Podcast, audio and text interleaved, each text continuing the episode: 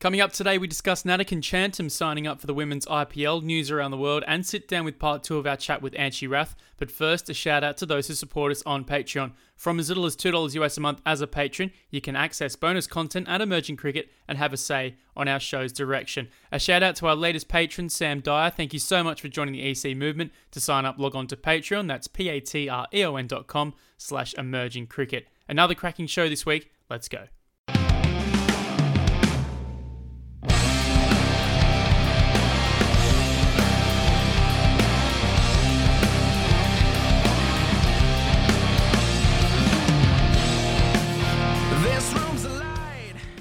Hello and welcome again to the Emerging Cricket Podcast online and on Sport FM in Perth. I'm Daniel Beswick and with me at the Emerging Cricket table I'm joined by the rest of the pod crew. First to Tim Cutler. Tim, how's things? I'm very well, sir. I don't think we've had a greeting for a while, have we? You've just gone straight into interview land, but uh, good to be here. Um, how are you, sir? You were, uh, nobody else can see this, but you're currently wearing a Mumbai Indian shirt. That's a very full member of you. yeah, sorry, I do send my apologies out there. I'm just caught in the wave of the IPL at the moment, and we've got some associate women's IPL news to come, I suppose. So to bring it all in, if anything, it is somewhat associate. We haven't really seen enough of Sandeep Lamichhane at Delhi yet, which has been disappointing. But apart from that, no, things are going well, Tim. Thank you. Uh, third member of the Emerging Cricket Podcast team, better known on Twitter as Copernicus Cricket, Nick Skinner. Nick, how's life? Oh, life's all right. It's getting that time of year, getting a bit warmer, so I've dusted off the old uh, drip coffee maker. So that's exciting. Going to have some delicious drip coffee soon. And I just look into Tim's eyes here on Zoom, and he is, oh, he he looks excited. He looks almost as excited as you. I think you, I think you actually got me into it last year. I thought I did a bit of research, and as I do with things, you know, sometimes cricket websites, sometimes cold brew, I got a little obsessed, and I went from jerry rigging my own cold drip from a uh, a glass, you know, jar with a with a tap that you put in the fridge, actually to drip water into the uh, the Hario coffee maker, to now buying one of those things that look like it should be in a chemistry set. And I was saying chemistry. Hello, Tom Grunshaw, one of our writers. He's a he's a uh, graduate chemist up there in, uh, in, in the UK, one of our writers. But uh, yes so I have three litres of it in the fridge ready to go. So um, I will also be getting the cold drip. But up here in Brisbane, it's never cold anyway, so it's always cold drip weather. This is sponsored by colddripcoffee.com.au. Our coffee machine will be getting a workout with a night shift of IPL cricket to come as well. And uh, yeah, booting up the coffee machine at, at midnight, it's it's never fun, especially when it wakes up, you know, the other two thirds of my house. anyway, before we get sidetracked again by some small talk, we've got a bunch to talk about. We have also part two of our chat with Anshy Rath. A lot of people loved last week's part one. We've got part two coming up for you in a few moments. But before that, a few things to discuss and a huge win for the emerging game this week. Thailand opening bat and emerging cricket ambassador Natthakan Chantham has been picked up in the Women's T20 Challenge League, better known as the IPL. She joins the Trailblazers and will be captained by Smriti Mandhana and will be joined by a bunch of top quality international cricketers. Plenty of experience to gain, not only by hopefully playing, but rubbing shoulders as well with some of the game's best, Nick, I think, and it will do Natthakan and Thai cricket the world of good.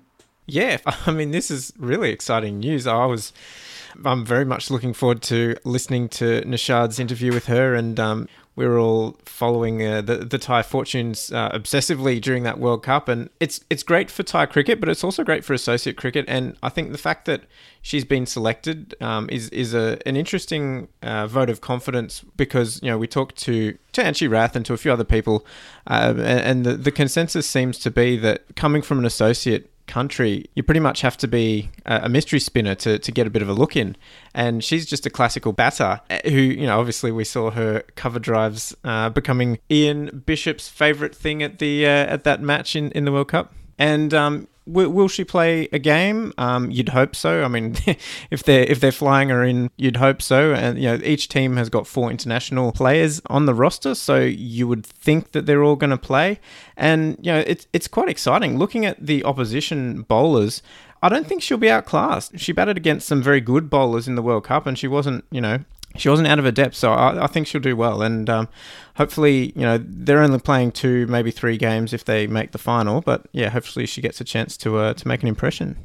Yeah, I think we can all agree that it'd be great if we were seeing Natthakan picked in a, in a full blown IPL and having a full season, but um, for what is there at the moment, just superb news. You know, I, I have to say I was pretty disappointed because I felt like an angry sort of parent. You know, I wasn't angry; I was disappointed in, in the WBBL clubs that I hadn't seen any Thai names come up. You know, I think there's seven or eight Kiwi players. And Bez, you'll know better than me that you can probably correct me as I'm going with the numbers that you know from doing the stats for your, your Fox stuff. But she was top 15 run scorer in the T20 World Cup, only playing four games and more runs than a lot of other players that are being picked. And I think the experience and the exposure uh, that she would have got in the WBBL. Who, who knows, another year. And, and, 2021, WBBL and WIPL hopefully going to be playing in, in, different windows. But it's just just amazing news. But what wasn't so amazing is that we, we knew it was coming. The news was uh, supposed to be breaking during this last week when you're listening to this uh, podcast. And then all of a sudden, boom, we see it pop up in our feed. So uh, I'll tell you what, lucky we're a cast of thousands these days, we were able to pull things together. And what also doesn't help is when someone has a different spelling of their name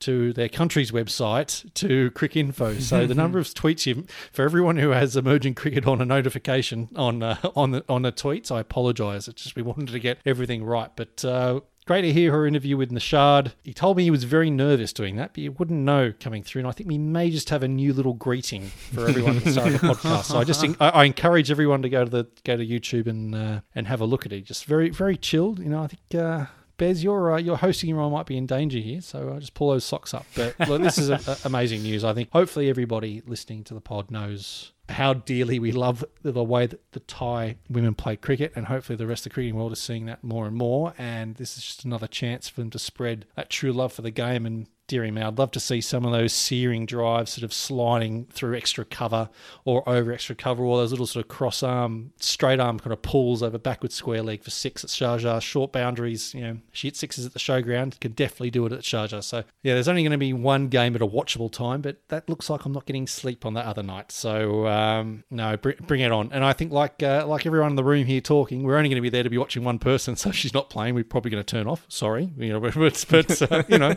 well, my body clock is that screwed up that it, it, won't matter. I'll probably be awake no matter what. And Nish, if you want to come and, and host a show once in a while, feel free. I wouldn't mind answering some of the questions rather than asking them. But looking at, at, at Chantham's numbers, the 13th leading run scorer at the World Cup, which was all the more remarkable considering she only played four games. A lot of those players made the, the semi final and, and ultimately the final for Australian and Indian players there.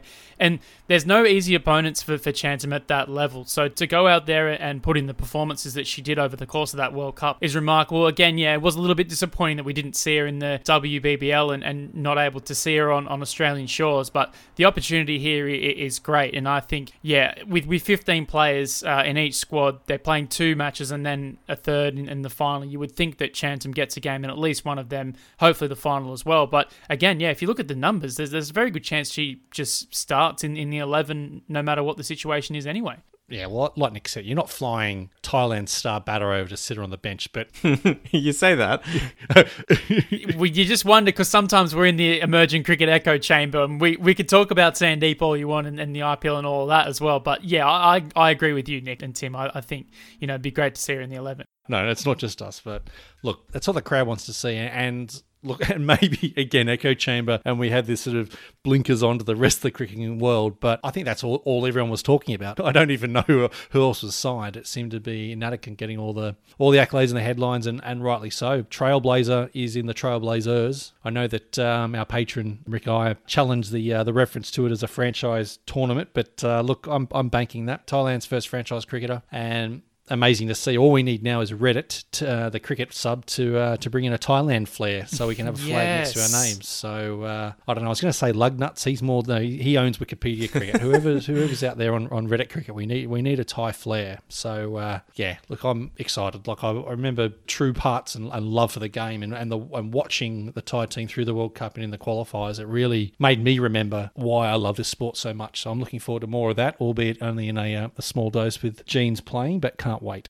Yeah, and just pick up on a point you made about the, the game against Pakistan at the showground. That was quite a low, slow, spin friendly pitch. And I, I don't know what the pitch they're preparing for the women's game is going to be like, but that pitch, uh, we, we made the point that a lot of the surfaces down at lower level associate cricket, you know, are not fantastic to bat on. So potentially, if, it, if it's a similar pitch in the UAE, which has, you know, in the past been quite spin friendly, it, it could put her in good stead in, in that sense. Uh, Yeah, it's tough to get a gauge of Sharjah only because in the men's IPL it's a postage stamp and all the scores get heavily inflated based on the, the size of the boundary. So it'll be interesting to see how that plays out.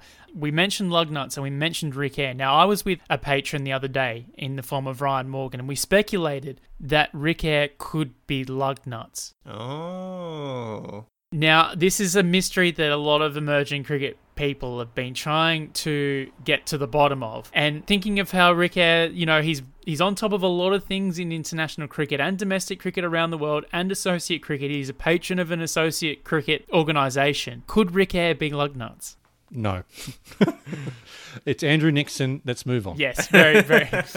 That's a great finish. Uh, moving on and looking to the ICC chairmanship process. The deadline is coming up October the 18th. Imran Khwaja, we imagine, is in line running for that. Uh, Tim, we imagine that, that Khwaja will be, I suppose, one of the favourites, even though he's coming from an associate member in Singapore. Uh, looking at his chances, how do you rate them? It's funny you bring up that point of where he's from because it seems that some elements of the of the press, one that seems to uh, always be on a certain large board side, has uh, been it's been an attempted hatchet job on uh, on Imran, uh, trying to get to the bottom of his nomination, saying that he no longer represents Singapore because he's not a director of the country. So I'm not going to speak to the, the ICC regulations about whether you have to be a director of the country or not, because I, as I believe, if they nominate you as their representative, then you're bona fide, you're their representative. And even though he's no longer on the board, then that's okay. But two things come to mind that the myopic nature of certain elements of the cricketing world that automatically think that because you don't come from a test nation, you're not capable of running a cricket board. And adding to the fact that he's representing a cricket board while not being on their board, to me, the fact that he's got to this position that he's already had to fight past that tells me, and I think that Trist Lavalette and Forbes wrote the same thing, and various other people, it makes him a perfect candidate. The fact that he's been able to get this far and, and keep it together, and you know, we know that he was instrumental in getting Shashank Manohar back, who well was the first independent chair of the ICC, and from all accounts took that position of neutrality seriously. Where the fact that to nominate for chair now, you need to be a current or previous director of the ICC, and people are talking about Ganguly, etc. So there's a potential of someone, you know, putting their country hat down on the table, getting up out of their seat, and walking around to the chair position and maintaining their independence. Look, you know, that, that's the reality. That's what could be happening. So um, it was Terminator, wasn't it, in an insane world. he is the sanest choice. But I just think that's the type of leader that cricket needs someone who's going to look at the game as a whole and bring people together. Because at the moment, everything you read is just telling there's a split coming in the global game, if it isn't here already. Arguments about the fixture list for the, the global events. And this is pre COVID, this is before everything that, that's happened to do with the coronavirus. I don't know what the answer is otherwise. If we get someone from the BCCI who are already talking about getting their fair share, the IPL's running, you know, at the moment, they get half a billion dollars a year from Star TV alone. That doesn't count sponsorship. That doesn't count the franchise costs that come in on, on, on, a yearly basis. They get 400 million of the ICC's money over over eight years. Just think if that money went back into the pot, what it could do. We talk about all the time, but to talk about wanting to get their fair share is is really scary for the future of global cricket. And if they don't get it, what what could happen? Because we saw it happen in the past with the big three reforms that came from India with two other countries, with Australia and England, basically saying if you don't come along with us, well, we'll go off and do it on our own. And you know, we probably could have said the same thing in 2014 that cricket sat on a precipice. But in terms of the global sporting industry at the moment and more distractions for kids to be picking up a bat and ball by the day, this is the time that cricket should be coming together. And look, I feel like uh, the Scientific Journal of America. You know, we have we've never named in over 300 years, emerging cricket has never endorsed a candidate for ICC chair, but we endorse Imran Khwaja. Well, I, am going to say I don't think anyone's ever compared him to the Terminator before, so that's um. I, I, didn't mean he was insane as well. I'm saying it's an insane world, and he's the same, and he's the sanest choice. I, I hope that was taken as it was intended. um, yes, no, well, I, I agree, Tim. I, I think there are a lot of very dangerous undercurrents going on in cricket politics at the moment, and um, a split. As much as I'm a you know a revolutionary at heart, I think a split in international cricket would be very bad for the game. And India, honestly, they have the power to basically stuff everyone else up. So it's not in anybody's interest to you know bring that about. So I, I think your point about keeping everyone under the same roof is is a really good one. And Imran Khwaja I think you know the objections that he's not from a test country are quite strange in a lot of ways. The you know the, this idea that the quality of the national team of the country that you come from somehow that affects your capacity to be a, an administrator, like that just doesn't really make sense to me. And it's the same sort of mentality, I guess, as you know, oh well, this commentator never played Test cricket, so they they don't know what they're talking about. When when really, you know, analyzing the game, you don't have to have played Test cricket to recognise when someone's playing a good shot. So yeah, I, think that sort of full member snobism that uh, we do well to get rid of. And yeah, just looking at that press release that the ICC put out. It was sort of more interesting for what wasn't in it, in that they, they talked about the nominations being due on the 18th, and we sort of already knew that, but they didn't mention how they're going to go about the vote. And that seems to be the, the main sticking point over the last little while is whether they are just going for a simple majority or, or a three quarters uh, majority or maybe a two thirds or you know, whatever they want to go with. Uh, we, we just don't know at the moment. And that's something that they obviously need to resolve before they can get to actually voting on who it's going to be. I, I wouldn't mind just adding that I know this is me preaching to the choir here in an emerging cricket podcast, but having a, a former leader of a, a non full member for the sake of the ICC is really great. And even if there are full member issues to discuss and to deliberate on, it's good that someone from outside the full member sphere is making that decision or, you know, making a, a judgment my my thinking is just that if there are four member things to deliberate on, and there are certain issues in the game which are pretty much premium to full members, it would be great to have a neutral making those those changes and decisions with the the game's best interest in mind. Well, and and that's the funny thing, isn't it? You know, he's he's not actually a neutral. He's representing Singapore Cricket Association, and he's chairman of the associates. You know, he gets he's got the most votes out of the three associate directors, or for at least the last five years, um, probably longer. I'm just thinking from the first time that, that I was in those meetings, that it's not like he can come in there and suddenly make the World Cup 24 teams, you know, as great as that would be. You know, but it's a matter of, of how he can bring people together in the way that he has. And isn't that what we want from a global, like a, a chair of a board? Yeah. A chair of a board should not be getting in fights about what is happening to their country or not. So every way you cut it, he's just such a, a great candidate.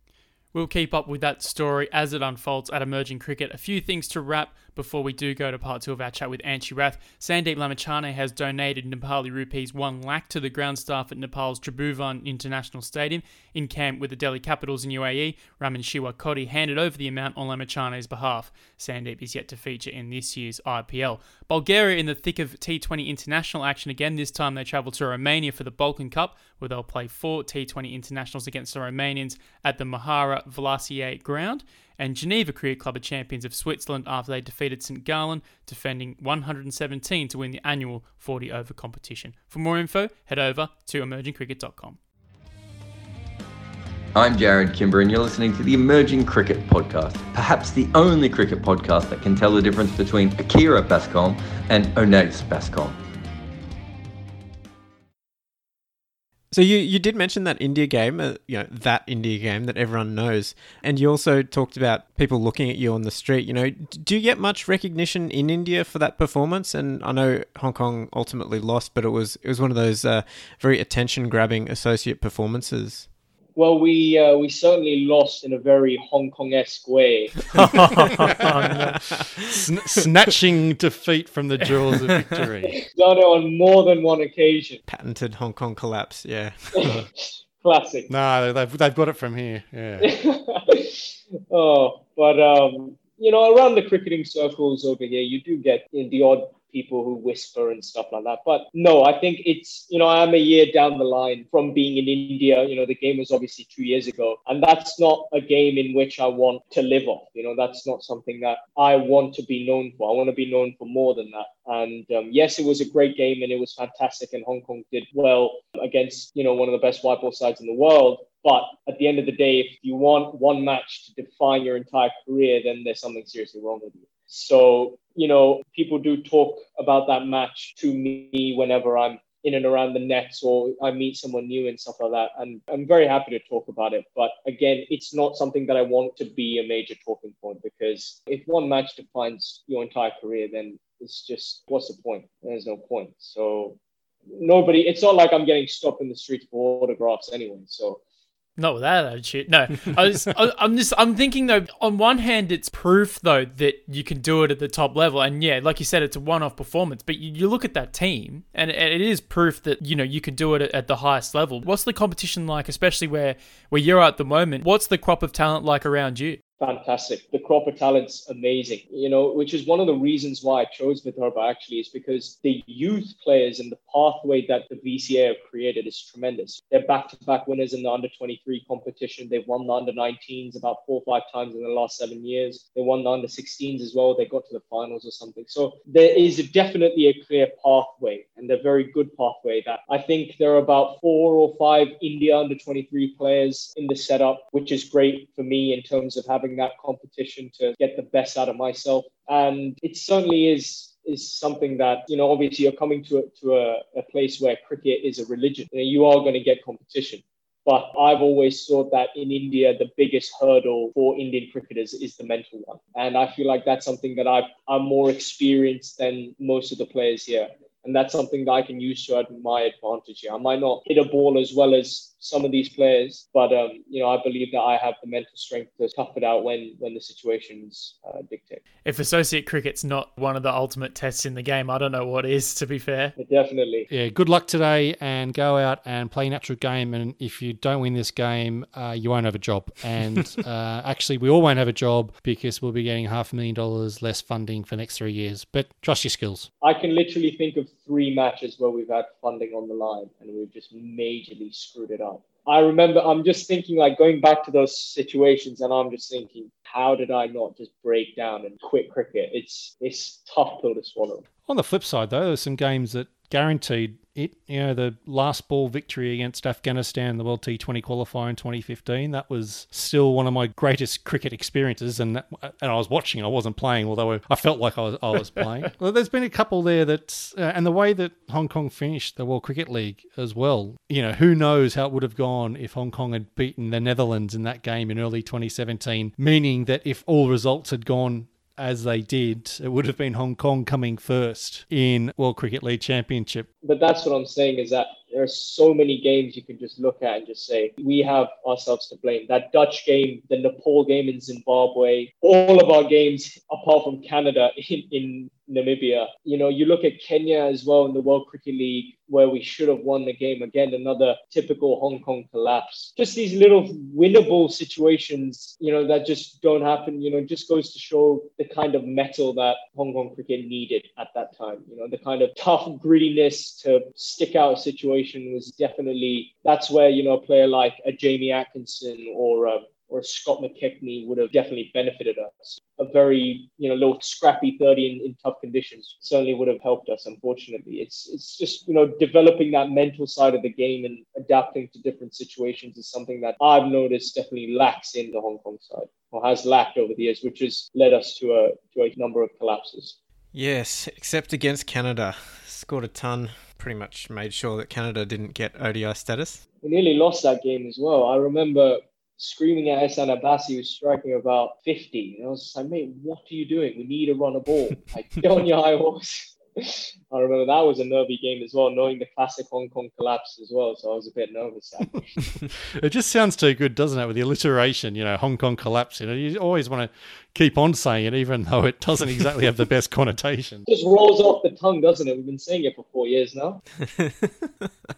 So, looking at your, you know, you've been in India a year, you're trying to get into the Vidarbha Ranji team. Looking at that situation, this is a question uh, that goes to something uh, Rohith S, one of our patrons, uh, asked about. But you know, what's the process to get into that side, and, and where are you up to at the moment? You mentioned you're sort of training on your own, but everything's uncertain at the moment with whether they're playing the tournament or, or you know, what's going on with the situation in, in Indian cricket. Yeah, so right now, um, Sourav Ganguly's in, I believe he's in Dubai for the IPL, and I think he's coming back soon to sort of figure out this entire conundrum. You know, it's very difficult when you've got 38 state teams to sort of keep them safe as well, which is essentially a priority. It's very difficult to, to manage. And, you know, all we can do is hope and pray that they come up with some sort of system in which we can play cricket moving forward because you look around the world and domestic cricket is essentially resumed everywhere around the world. You know, I read someone on Twitter the other day that Bangladesh have even started their domestic competition. And, you know, India being the powerhouse that it is, can't go without having a domestic season. I think it would be something that is of utmost importance. So I, I believe that now it's just a case of waiting and being patient. I'm in the provisional squad for the for the Ranji side, and, and all I can do is wait for things to get back and, and to impress the coaches when uh, when things resume, and hopefully break into that eleven. And you know, how, how are you uh, supporting yourself in this time? Do you have a contract with Vidarbha, or, or are you working in India? What's what's going on? Get this in the uh, in the domestic system. There's no contracts. Wow it's all done on a match fee base. So if you want to get paid, you have to be in the 11. And if you get injured, tough. So that's kind of the rule of thumb here. You know, when Ganguly first became head of the BCCI, he did mention his intention of introducing contracts uh, at the domestic level. But in its Ranji history, there have never been domestic contracts. So at the moment, you know, I've saved some money, obviously, when I was playing for Hong Kong, because the age of 18, what am I going to spend money on? Going to school and going to university. I don't know. We went drinking with you in Namibia. You seem to, uh, yeah. you, you, seem to find a, a, way of getting rid of cash pretty quickly there over the well, bar. He's getting $1 Windhoek lagers, though. no, Anshy, that's not the bar, Anshy. That's the DJ desk. well, when you've got, uh, when you've got Castle Lites going for 10 rand or whatever it was, it's criminal not to take advantage of that. And definitely with the way the Namibian team have been uh, promoting Castle Lite, you know, it's, it's you know, definitely something that I'm proud to have been a part of during that time. But yeah, you know, I've, I've been fortunate to have a father that's very supportive and um, he's understood the situation hasn't exactly been as smooth for me as as it would have been. So he's, you know, fortunately been able to lend a hand and, and support me you know, emotionally and as well as, as a little bit financially, which is, you know, I'm very privileged and very, very honored and happy that I've got the support of my parents like that. And just looking at this Vidarbha team, you know, is there any sense of um, you know maybe jealousy or, or I don't want to say resentment, but you know people sort of looking sideways at you that you're sort of parachuting in and you're not coming through the grassroots system. You're just sort of jumping ship from Hong Kong and, and expecting to be picked. He's a passport player. He's either not born in the country, born overseas, learnt all his cricket overseas. expats, expats. The one time an associate cricketer gets a, gets an advantage. Yeah. no, you know, funny you said that because I definitely thought that was going to be the case when I first came here. I thought people were going to look at me, uh, especially in India. You know, you've got a lot of players and a lot of competition, so you know they're going to try to do whatever they can to take you down. But you know, in all fairness, Vidarbha, Nagpur in general, the, the players have been amazing. They've been very you know open to accept me, and they've been very nice and very accommodating to my situation, and they've sort of understood everything that I've gone through, and that it's not just been an easy ride for me in terms of getting my feet firmly on the ground and really pursuing my cricket. And um, they've been brilliant. The BCA as well, you know, they've shown me a lot of faith and a lot of support in, in everything that they've gone through so far, you know, in terms of uh, registration and, and just, you know, keeping tabs on me and ensuring that everything's okay. So, no, I think I certainly expected that coming in, but, you know, I can't say a bad word about the people here. They've been brilliant. but it's a true one, to be fair. So, I guess how how would you rate your chances? You know, you you've said that Test cricket is your ultimate goal. Um, obviously, you haven't played a game for Vidarbha yet, so there's still a few steps uh, between you know now and there. Yeah, there are loads of steps, but you know, I've always believed that in order to achieve a long-term goal, you have to set yourself small targets and achieve them as you go along. So right now, for me, is I've done the qualification, which was my goal over the last year, and now that I've qualified, the next goal would be to break into the 11. So yes, my ultimate goal is to play Test cricket, but right now I'm putting all of my energies into Vidarbha and breaking into their side. And you know, I'm sure that once all of that happens, hopefully I'll make enough noise to get noticed, and, and we'll see from there. You know, I don't want to look too far down the line and say this is where I will end up. You know, with cricket, it's, it's very unpredictable. So I want to be as realistic as possible, but also remain optimistic. And in order to do that, it's just to achieve small goals, small targets for me. So right now, my current target, which I'm aiming for, is just to break into that 11. And uh, this is, I'm, I'm very curious about this, but have you been working on your keeping at all? Because I, I remember in the GT20 in Canada in 2019, you were you were keeping, and we are all sort of surprised that that, that happened. Yeah, I have been. You know, it's something that definitely adds a string to my bow. You know, Fleming was certainly surprised that uh, at a few takes and a few stumpings that I did. Um, I certainly wasn't expecting myself to keep during that tournament. But again, it's something that I did, and it's it's something that's only going to help me in the long run. So definitely, it is something that I am working towards, and you know, hopefully, it'll I'll be able to reap the rewards uh, in the future. The old cricket triple threat. yeah, the, the Matthew Wade. the, the the Matthew Wade, but can probably actually bowl. Well, I can see Cutler remaining quiet, just uh, bursting, trying to ask me what's happened to my bowling, if I've done anything or not. I can see that. We, we've all got the Ian Baker Finches in our times in life. I love your bowling, but uh, I also don't love seeing the look on your face when you've uh, you had a moment like you did in the EPL final. See, I honestly need to sit down with someone I'm comfortable with and just break down my bowling because I think it's a combination of psychological factors as well as technique. Because I've never been coached on how to bowl; it's just something I've picked up in just bowl. So I think it's a it's a little bit of both. That maybe a better technique would lead to more confidence, or it's just something that I'm I've not really addressed, and I need to address it with someone. And in India, people are just so quick to judge. And I just, I'm scared to pick up a ball and bowl in the nets because you've just got eyes looking at you everywhere. Like, I was very tempted to go off to Hong Kong and just work with Buckers for a good couple of months because he's someone who's actually gone through the yips as well. And it would have been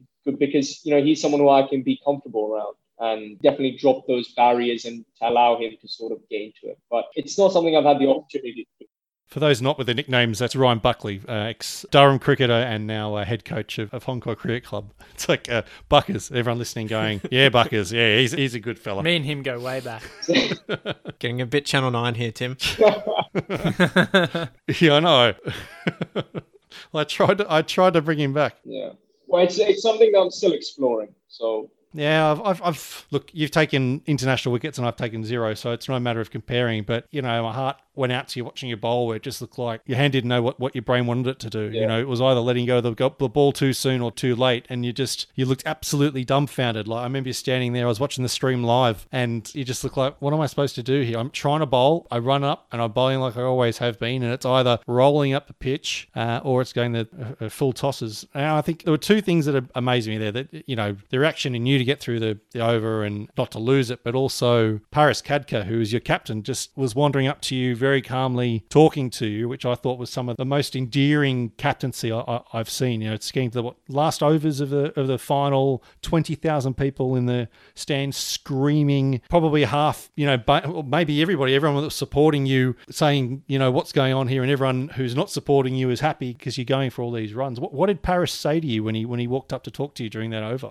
Oh, I mean that that complete over was a blur in terms of what was going on in my head. It was, I would say, it was. I think it was a simple case of overthinking because the game before I took three for twenty or something like that, and then it's just not lack of practice, lack of confidence, the feel the crowd, it's just everything combined at once. And it doesn't help when the crowd's chucking empty plastic bottles onto the ground and you have to halt mid over for about five minutes and just thinking, right, I have to go through this. Five extra minutes, brilliant. But no, he was fantastic. You know, it goes to levels as to the kind of human he is you know, not just as a cricketer, but off the field as well. And, you know, he was just as calm as he always is and, and just said, don't worry, just get through it. Just get through it. Don't worry. It's okay. It's okay. It, it was, it was tremendous. And, you know, to win that match as well by two runs, I w- I wouldn't say I was ecstatic. I would say it was more relief more than anything that you know, we'd gone through the entire tournament not losing a game and then to get to the final, bowl that over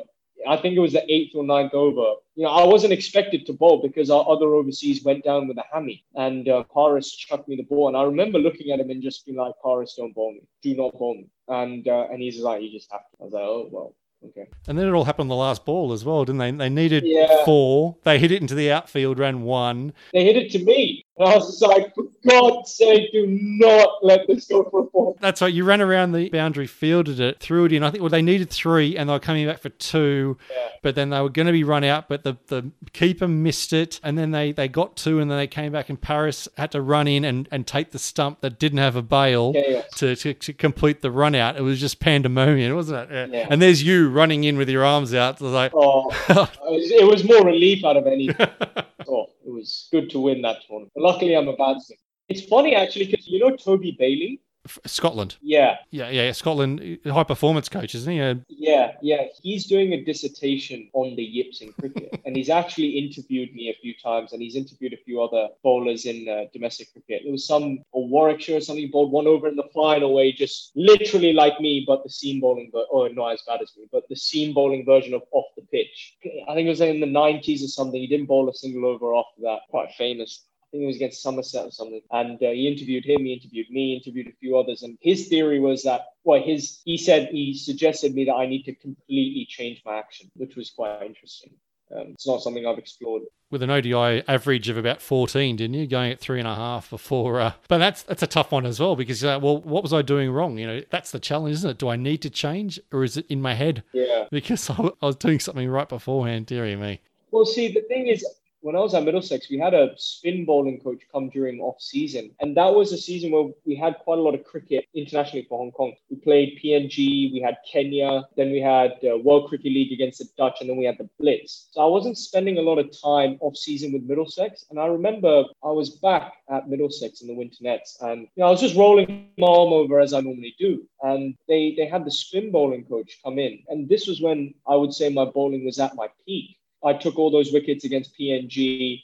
I took three or four wickets against Kenya when we played them in the World Cricket League. So my bowling was going well. And then I remember this one spin bowling coach told me to do something with my hip, sort of go more Graeme Swann up and over like that. And I was, I've always been a part-time bowler. I've never been someone who's works on the technique of their bowling. But you know, he, he was like an England spin bowling coach, and whom I just say no? But I don't think I worked on that. And then come the Dutch game in those World Cricket League matches, I take a two for in the four-day game. You know, bowling as I normally do. Got two for in the first innings, and then in the second innings, Babar doesn't bowl me at all when they scored 400 or something. And Babar doesn't bowl me a single over. And I'm like, okay, that's strange. He bowled like 10 overs and got hit with 80. But he didn't bowl me a single over. So I was like, okay, that's weird. And then you go to the ODI matches or list day matches. He brings me on in the 40th over. And this is when the Dutch are like 260 for three or something, or 260 for four. And he brings me on like the 30th or 35th over.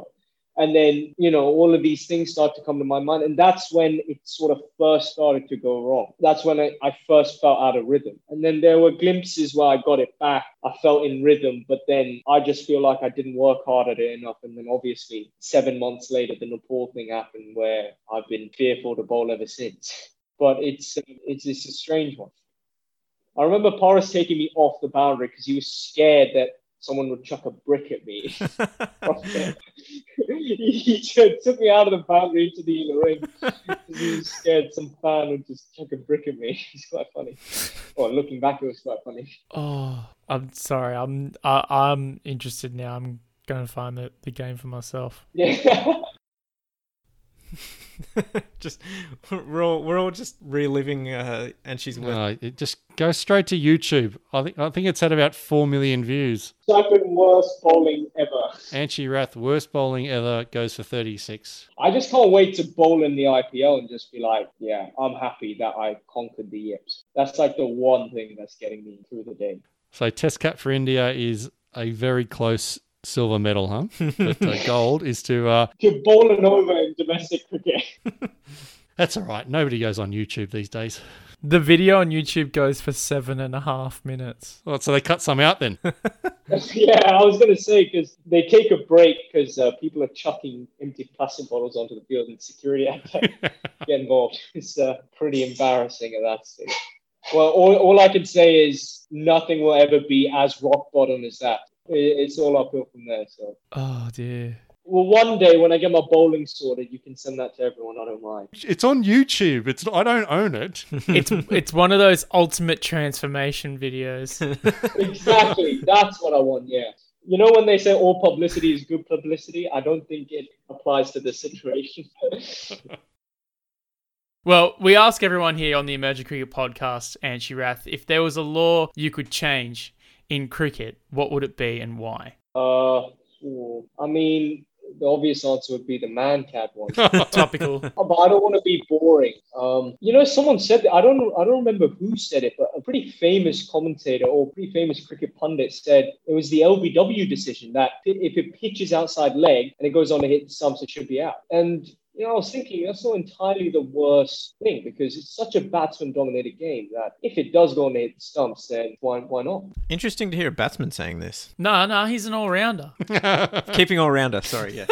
Keeping bowling, batting all rounder. Yeah, that's something I heard, but I would probably change the uh, amount of balls used in, in 50 over format. I'd bring it back to one, purely and simply because you bring finger spinners back into the game and you bring reverse swing back into the game. I think it, it levels the playing field definitely between batsmen and bowlers. It's a lot tougher to bat when it, the ball's reversing and when the ball's soft. And it definitely requires a different level of skill um, to play a reverse swinging ball or to bowl uh, reverse swing. So I, I would do that.